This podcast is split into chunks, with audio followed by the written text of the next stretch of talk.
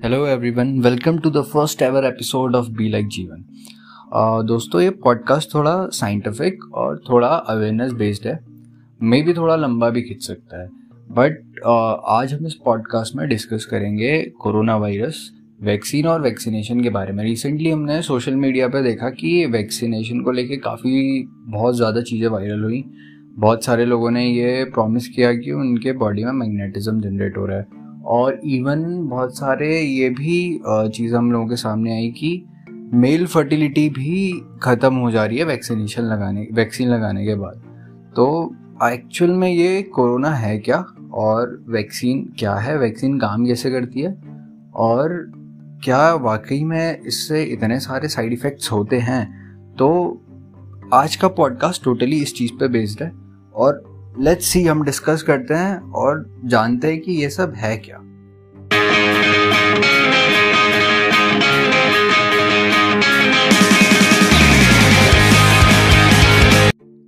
This is the first episode of be like Jeevan and today we are going to discuss about all the shit spreading about corona vaccine and vaccination right तो अभी इस podcast को and तक सुनेंगे और सारा सब कुछ क्लियर करके जाएँगे क्योंकि लिटरली मैंने बहुत सारा कुछ देख के और रिसर्च करके, जो भी मैं आपको बताऊँगा, बहुत सारी चीज़ें देख के बता रहा हूँ। तो ये कोरोना है क्या और हमारी बॉडी में कैसे आता है और कैसे ये काम करता है, पहले इसको जानता है। तो बेसिकली जो कोरोना है, वो हमारे नोज़ के थ्रू हमारे थ्रोट के थ्रू हमारे लंग्स में जाता है। हमारे पेट में नहीं जाता क्योंकि हमारे पेट में एक एसिड प्रेजेंट होता है, जिसका नाम है H C L hydrochloric acid तो वो बेसिकली जब कोरोना जाता है तो उसको डिस्ट्रॉय कर देता है, मार देता है. तो अभी आपने ये भी बहुत सुना होगा कि लोग काढ़ा पी रहे हैं, गर्म पानी पी रहे हैं स्टीम ले रहे हैं. उसका रीज़न यही है कि हम कोशिश करते हैं कि हमारे थ्रोट से या फिर हमारी नोज़ में ही कोरोना मर जाए या फिर हमारे पेट में चले जाए. तो यही उसके पीछे बिहाइंड द यही उसका रीज़न है. अभी जो हमारे लंग्स होते हैं ना, उनमें छोटे छोटे रिसेप्टर्स होते हैं. उन रिसेप्टर्स में छोटे छोटे पोर्स होते हैं। तो वो जो पोर्स होते हैं, वो हमारे लंग्स में इंपॉर्टेंट चीज़ें पहुँचाने का काम करते हैं। फॉर एग्ज़ाम्पल अगर हम कोई दवाई वगैरह लेते हैं मिनरल्स एक्सेट्रा एक्सेट्रा तो वो पहुँचाते हैं। अब ये जो कोरोना वायरस है, उसका जो साइज़ है, वो एग्जैक्ट रिसेप्टर्स के पोर्स के बराबर है। तो ये उन पोर्स के थ्रू हमारे बॉडी में जाता है लंग्स में जाता है। और लंग्स में जाने के बाद ये सबसे पहले हमारी बॉडी के किसी पार्ट में जाता है तो वो है राइबोसोम गाइस राइबोसोम एक ऐसा पार्ट है हम ऐसी चीज़ है हमारी बॉडी में जो जेरोक्स का काम करती है जो किसी भी प्रोटीन का जेरोक्स बनाती है। हमारे हमारी बॉडी में जो प्रोटीन होता है उसका जेरोक्स बनाती है यानी कि उसकी प्रोटीन चेंज बनाती है। तो ये इतना इंटेलिजेंट वायरस है ये सीधे राइबोसोम में जाता है। अब जो हमारी ऑलरेडी बॉडी ऑलरेडी प्रोटीन बना रही होती है उसको हटा के अपना जेरोक्स बनाना शुरू कर देता है। फॉर से अगर हमारी बॉडी में एक कोरोना वायरस गया है तो वो राइबोसोम में जाके बहुत सारे कोरोना वायरसेस बनाना शुरू कर देगा। तो जब ऐसा होता है ना तो हमारी बॉडी का डिफेंस मैकेनिज्म एक्टिवेट हो जाता है। उसको पता चलता है कि यार बॉडी में ना बाहर से कुछ आया है, जो बॉडी का नहीं है, और ये बॉडी को हार्म पहुँचा रहा है। तो हमारा डिफेंस मैकेनिज्म एक्टिवेट होता है और हमारे डिफेंस मैकेनिज्म की सबसे खास बात है ना, जब वो एक्टिवेट होता है तो वो हमारी बॉडी का टेम्परेचर बढ़ा देता है। इसीलिए हमें बुखार भी आता है। ये उसी बॉडी के डिफेंस मैकेनिज्म की वजह से ही होता है। तो जब हमारा बॉडी का टेम्परेचर बढ़ जाता है, बुखार आता है, और हमारी बॉडी में कोविड की संख्या बहुत ज़्यादा हो चुकी होती है तो हमारा डिफेंस मैकेनिज्म कोरोना वायरस से लड़ना शुरू कर देता है। बट हमारा जो बॉडी का न्यूक्लियस है वो अच्छा मैं आपको ना ये सब स्टोरी बना के सुना रहा हूँ। एकदम साइंटिफिकली नहीं जा रहा हूँ, क्योंकि आपको समझने में बहुत आसानी होगी। क्योंकि जो भी ये पॉडकास्ट सुन रहा है, सारे बायो स्टूडेंट नहीं होने वाले हैं। तो मैं कोशिश करूँगा कि जितना ईजी वे में मैं आपको ये समझा सकूँ।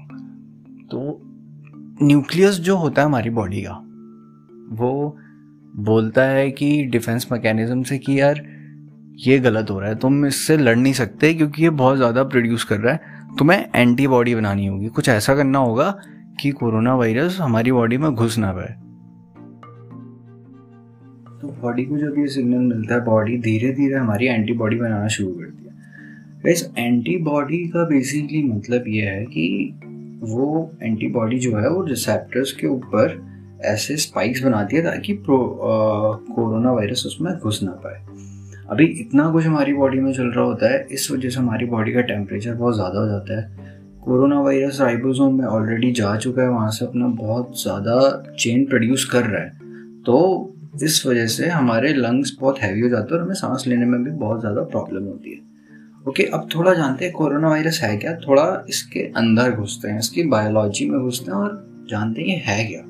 एक्चुअली में गाइस जो कोरोना वायरस है, ये इसका जो जेनेटिक्स है, जैसे फॉर एग्जांपल हम ह्यूमंस हैं, हम इंसान हैं, हमारा जो जेनेटिक्स होता है, वो जो जेनेटिक है, वो डीएनए है। आपने मोस्टली डीएनए देखा होगा हाँ वही वाला डीएनए वो, जो मूवीज़ में या फिर सीरियल्स में बोलते हैं कि इस बच्चे का टेस्ट कराओ, इस बच्चे का मम्मी पापा कौन है डीएनए टेस्ट से पता चलेगा। तो वही जो डीएनए होता है, वही हम ह्यूमंस का जेनेटिक्स होता है। तो इस कोरोना वायरस का जो जेनेटिक है, वो आरएनए है। जो डीएनए वो डबल हेलिक्स होता है यानी कि अगर आप उसे देखोगे तो क्रॉस्ड होता है आपस में। बट जो आरएनए है वो सिंगल हेलिक्स होता है यानी कि सिंगल ऐसी लाइन होती है। बस। तो वो इसका जेनेटिक्स है। तो इस वजह से भी इस पे इलाज करना थोड़ा टफ पड़ जाता है। अभी जो ये कोरोना वायरस है इस इसका जो आर एन ए तीन से चार कंपोनेंट से मिलकर बना होता है। तो आ, आपने रेमडेसिविर इंजेक्शन का नाम सुना होगा। बेसिकली रेमडेसिविर काम यही करता है, जो इसके आर एन ए के कंपोनेंट्स हैं, उसमें से एक कंपोनेंट को जाके रिप्लेस कर देता है और अपना डुप्लीकेट कंपोनेंट लगा देता है ताकि ये कोरोना वायरस वीक पड़ना शुरू हो जाए। एक चीज़ और मैं बता दूँ रेमडेसिविर अभी कोरोना के टाइम पे नहीं बना है। ये कोई ऐसा नहीं है, ये बस एक एंटीवायरल ड्रग है। ये साइंटिस्ट ने तब बनाया था जब इबोला वायरस का आउटब्रेक हुआ था। तो अभी जो कोविड पेशेंट हैं, जिनको सांस लेने में ज़्यादा दिक्कत होता है तो उनको रेमडेसिविर दिया जाता है। सुबह सुबह शाम दिया जाता है, ताकि इस कोरोना वायरस को वीक करा जा सके और उसका प्रोडक्शन कम करा जा सके बेसिकली तो इतना सब कुछ हमारी बॉडी में चल रहा होता है। हमारे बॉडी का जो इम्यून सिस्टम है, वो बहुत ज़्यादा एक्टिवेट हो चुका होता है और उसको एंटी वो एंटीबॉडी बनाना शुरू करता है। बट हमारी बॉडी में ऑलरेडी कोरोना वायरस इतनी ज़्यादा अमाउंट में प्रोड्यूस हो रहा होता है कि वो एंटीबॉडी उसके हिसाब से कम पड़ जाती है। तो इस वजह से बहुत लोगों को बहुत ज़्यादा टाइम लग जाता है रिकवर होने में और बॉडी बहुत ज़्यादा वीक भी हो जाती है। अभी इतना सब कुछ हमारी बॉडी झेल रही होती है तो इस वजह से बॉडी में सबसे ज़्यादा किसी चीज़ की डेफिशिएंसी होती है तो वो होता है प्रोटीन हमारी बॉडी में प्रोटीन बहुत ज़्यादा कम हो जाता है। विटामिन मिनरल्स और मोस्टली विटामिन सी और जिंक की बहुत ज़्यादा कमी हो जाती है। आपने ऑलमोस्ट गौर करा होगा कि इस टाइम पे मैक्सिमम जो पेशेंट है, जिनको ऑलरेडी शुगर है या फिर बीपी का प्रॉब्लम है, वो बहुत उनके ज़्यादा चांसेस होते हैं कि वो सर्वाइव नहीं कर पाते हैं। उसका रीज़न ये कि हमारी बॉडी में मतलब जिनके जो शुगर पेशेंट होते हैं, उनकी बॉडी में जिंक बहुत ज़्यादा कम हो जाता है। और जिंक ही एक ऐसा एलिमेंट है जो इंसुलिन बनाने में हेल्प करता है। तो जिंक कम होता है तो ऑलरेडी इंसुलिन कम हो जाता है तो शुगर लेवल भी बहुत ज़्यादा बढ़ जाता है कोविड पेशेंट्स में। और विटामिन सी तो एक ऐसा विटामिन है जो हमारी बॉडी में स्टेबल नहीं होता है आ, निकलता रहता है। For example if you pee तो वो निकल जाएगा। आप अगर अल्कोहल लोगे तो भी विटामिन सी निकल जाएगा। विटामिन सी को बॉडी में कंटिन्यूस लेना पड़ता है हम लोगों को क्योंकि वो एक ऐसा विटामिन है जो हमारी बॉडी में रुकता नहीं है। अभी तो ये कोरोना के बारे में था क्या है कोरोना कैसे वर्क करता है। आ, बहुत ज़्यादा केसेस में ऐसा नहीं होता है कि कोरोना बहुत ज़्यादा हैवी हो जाए और बहुत ज़्यादा प्रोड्यूस हो जाए और बॉडी एंटीबॉडी ना बना पाए और बंदा रिकवर ना हो, हो पाए। मैक्सिमम लोग रिकवर हो जाते हैं। अभी फाइव परसेंट ऐसे लोग हैं जो आ, बहुत जिनका इम्यून सिस्टम ज़्यादा अच्छा नहीं होता है। या फिर उनकी बॉडी में बहुत ज़्यादा कोरोना का प्रोडक्शन हो चुका होता है तो उनको वेंटिलेटर पर रखना पड़ जाता है। और वेंटिलेटर पे फाइव परसेंट में से एक परसेंट लोग ही बच पाते हैं और फोर परसेंट लोगों की डेथ हो जाती है। और वो फोर परसेंट ही करेंटली अभी हमारे इंडिया का डेथ रेट है। डेथ परसेंटेज है कोरोना वायरस का। तो ये तो बेसिक था कोरोना के बारे में। क्या होता है, कैसे है, उतना डिटेल में भी नहीं था बट थोड़ा थोड़ा बेसिक था कि जो हमें पता होना चाहिए। अब जो मेन चीज़ है जो मेन क्वेश्चन है वो है वैक्सीन को लेके और वैक्सीनेशन को लेके। वैक्सीन कैसे काम करती है? आ, क्या वैक्सीन हम लोगों को लगाना चाहिए? और क्या वैक्सीन के साइड इफ़ेक्ट्स बहुत ज़्यादा नेगेटिव हैं? क्या वैक्सीन के साइड इफ़ेक्ट अभी रिसेंट में न्यूज़ भी काफ़ी वायरल हुई थी यूट्यूब पे कि एक नोबेल प्राइज विनर है कोई साइंटिस्ट उन्होंने ये बोला है कि जो वैक्सीन लगाएगा, दो साल में उनकी डेथ हो जाएगी। सबसे पहले तो मैं ये बोलना चाहूँगा कि जब वो भी आपको वैक्सीन लगाने पे ऐसा बोलता है कि हमारी बॉडी में मैग्नेटिज्म जनरेट हो रहा है या इसके साइड इफ़ेक्ट्स हैं आप नपुंसक हो जाओगे या फिर कुछ भी एक्सेट्रा एक्सेट्रा तो सबसे पहले आप उन चूतियों की बात सुनना छोड़ो। माता चौथ खुद तो मरेंगे और दूसरों को भी मारने वाले काम कर रहे हैं। तो ऐसा कुछ भी नहीं है। वैक्सीन्स को लेके बहुत बहुत बहुत सारे मिथ हैं। सबसे पहले आप ये सारे मिथ से बाहर निकलो। सिंपली हम सबको वैक्सीन लगाना बहुत ज़रूरी है। तो अभी पहले मैं आपको बताता हूँ कि वैक्सीन काम कैसे करती है। वैक्सीन है क्या? और हम कौन सी वैक्सीन सबसे बेस्ट है? और कौन सी वैक्सीन हमें लगानी चाहिए? और जो मैंने आपको स्टार्टिंग में बताया था कि जो कोरोना वायरस है उस वो उसका जो जेनेटिक्स है वो आरएनए है तो वो बेसिकली आरएनए पे काम करता है। तो साइंटिस्ट ने क्या किया कि कोरोना का आरएनए सेम ऐसा ही सिंथेटिक आर्टिफिशियल आरएनए बनाया बट बहुत ज़्यादा वीक बनाया। तो उसको आप ऐसा कह सकते हो कि कोरोना का भाई बनाया या फिर आ, उसको कोरोना का भाई बना के उसको पोलियो कर दिया। तो उसी को वैक्सीन के आ, रूप में हमारी बॉडी में डाला जाता है। वो हमारी बॉडी में जाता है बट वो इतना ज़्यादा वीक होता है कि हमारी बॉडी में जाने के बाद राइबोसोम तक जाएगा, अपना ये सब बनाएगा तो वो उतना कैपेबल नहीं होता है। बट एज अ रीज़न ये होता है कि हमारी बॉडी को पता चल जाता है कि यार बाहर से कुछ आया है, ऐसा ऐसा आया है तो हमें इसके लिए एंटीबॉडी बनानी है तो बॉडी उस हिसाब से एंटीबॉडी बना लेती है। और हमारी बॉडी में ऑलरेडी मेमोरी सेल्स होते हैं, जिनमें ये चीज़ें रह जाती हैं कि बॉडी को इस चीज़ के लिए हमें डिफेंड करना है, इस चीज़ से डिफेंड करना है। तो अगर आने वाले टाइम पे ये चीज़ आई तो हमें एंटीबॉडी बनानी है। तो इस वजह से एंटीबॉडी बनाने का जो रेट है बॉडी का, वो भी फास्ट हो जाता है। तो अभी इस वजह से क्या होता है कि वैक्सीन लगाने के बाद हम लोगों का जो इम्यून सिस्टम है, कोरोना को लेकर वो बहुत ज़्यादा बढ़ जाता है। और अगर हमें कोरोना हुआ भी तो हमारी डेथ तो नहीं होगी एटलीस्ट हम बहुत जल्दी उससे रिकवर हो जाएँगे। तो फिर वो एक नॉर्मल बुखार या नॉर्मल फ्लू जैसा ही हो जाएगा। अगर हम सब टाइम से वैक्सीनेट हो गए तो। अभी क्वेश्चन ये आता है कि कौन सा वैक्सीन सबसे बेस्ट है और कौन सा वैक्सीन हम लोगों को लगाना चाहिए। तो इंडिया में फ़िलहाल इस टाइम पे मार्केट में तीन वैक्सीन अवेलेबल हैं जो ऑलरेडी लोगों को लग रहे हैं। एक कोविशील्ड, कोवैक्सीन और रशियन वैक्सीन है स्पुतनिक। और ये सारे 18 प्लस वालों को और 45 प्लस वालों मतलब ऑलमोस्ट 18 से ऊपर सभी को लग रहा है। अभी बच्चों के लिए वैक्सीन नहीं आया बट ऑलमोस्ट आ जाएगा। रिसर्चेस चल रही हैं। ये वैक्सीन भी शायद या तो इंजेक्शन के फॉर्म में आएगा या नोज़ स्प्रे के फॉर्म में आएगा। तो क्वेश्चन ये है कि कौन सा वैक्सीन ज़्यादा अच्छा है और कौन सा हमें लगाना चाहिए? अभी देखा जाए तो सारे वैक्सीन ही हम लोगों के लिए बेस्ट है। जो मिल जाए हमें वो लगा लेना चाहिए। एट द टाइम जो अभी करंट सिचुएशन चल रही है। बट अगर मैं बात करूँ वैक्सीन की तो सारे ही बेस्ट है। मैं बता देता हूँ। कौन सा वैक्सीन कैसे काम करता है? तो जो कोविशील्ड है एट प्रेजेंट सबसे ज़्यादा यही लग रहा है। तो कोविशील्ड भी इसी फॉर्मूले पे काम करता है जो मैंने आपको बताया। आरएनए का बनाया वो मतलब आरएनए का कोरोना का भाई बनाया दूसरा सेम आरएनए से और उसको हमारी बॉडी में इंजेक्ट कर दिया। और फिर उसका आ, हमने पहला इंजेक्शन लगाया फिर हमें थोड़े टाइम बाद उसका दूसरा इंजेक्शन लगाना है ताकि हमारी उसकी एफिशिएंसी बढ़ सके इम्यूनिटी बढ़ सके। अभी टाइमिंग को लेके भी बहुत ज़्यादा बबाल हो रहा है। पहले क्योंकि टाइमिंग 28 डेज़ था, फिर बढ़ा के थोड़ा और बढ़ाया गया, अभी 80 डेज़ कर दिया। तो ये इस वजह से नहीं करा गया है कि हमारे पास वैक्सीन की कमी है। इसके पीछे साइंटिफिक रीज़न है। ये रिसर्च में ऑब्ज़र्व करा गया है कि ट्वेंटी एट डेज़ में कोविशील्ड का jab fifty six to fifty eight percent efficiency देता है और एट्टी डेज़ में अगर उसको लगाएँ तो उसकी एफिशिएंसी नाइन्टी प्लस हो जाती है। तो एक ये भी रीज़न है कि हमने इसका जो टाइमिंग है कोविशील्ड का बढ़ा दिया है। अभी जो दूसरा वैक्सीन है, ये तो सबसे तगड़ा है। जो दूसरा वैक्सीन है कोवैक्सीन ये अपने इंडिया का परमानेंट जुगाड़ू वैक्सीन है जो प्रॉपर इंडियन वैक्सीन जैसे कहेंगे। इन लोगों ने क्या करा? कोरोना का ना कोई आरएनए लिया, ना कुछ किया।